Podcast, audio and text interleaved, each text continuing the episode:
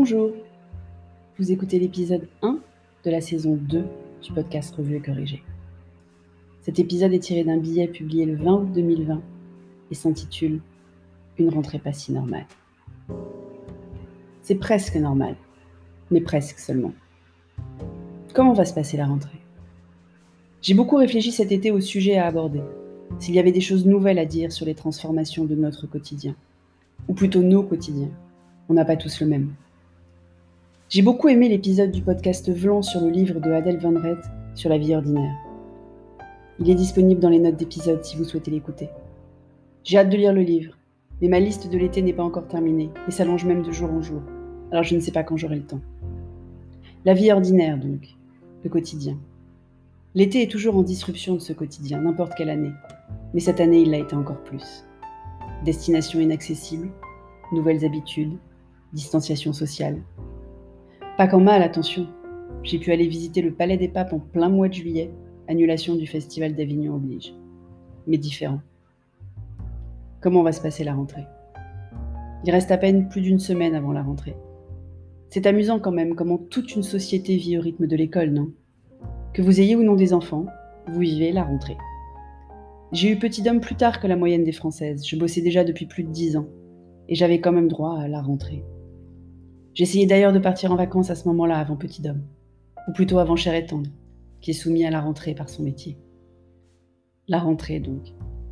Après trois mois de confinement, un mois de classe à la maison en plus, deux semaines de retour à l'école pour dessiner et deux mois de vacances, Petit Dôme va retourner à l'école, enfin on le pense encore au moment où j'écris, où je vous parle, le 1er septembre.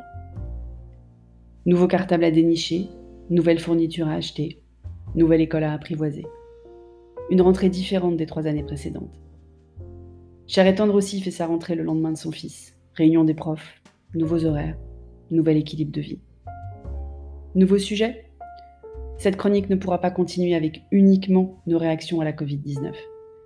Puisque la Covid-19 n'est plus si extraordinaire à présent. Elle est entrée dans la vie ordinaire, le quotidien. On fait la queue devant des magasins. On porte des masques dans la rue parfois. On n'embrasse plus nos collègues ou amis, seulement les gens de notre foyer.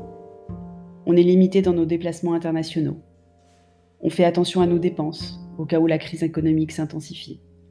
On continue de suivre les débats scientifiques qui ne savent toujours pas. Mais on a repris le cours de nos vies. On travaille.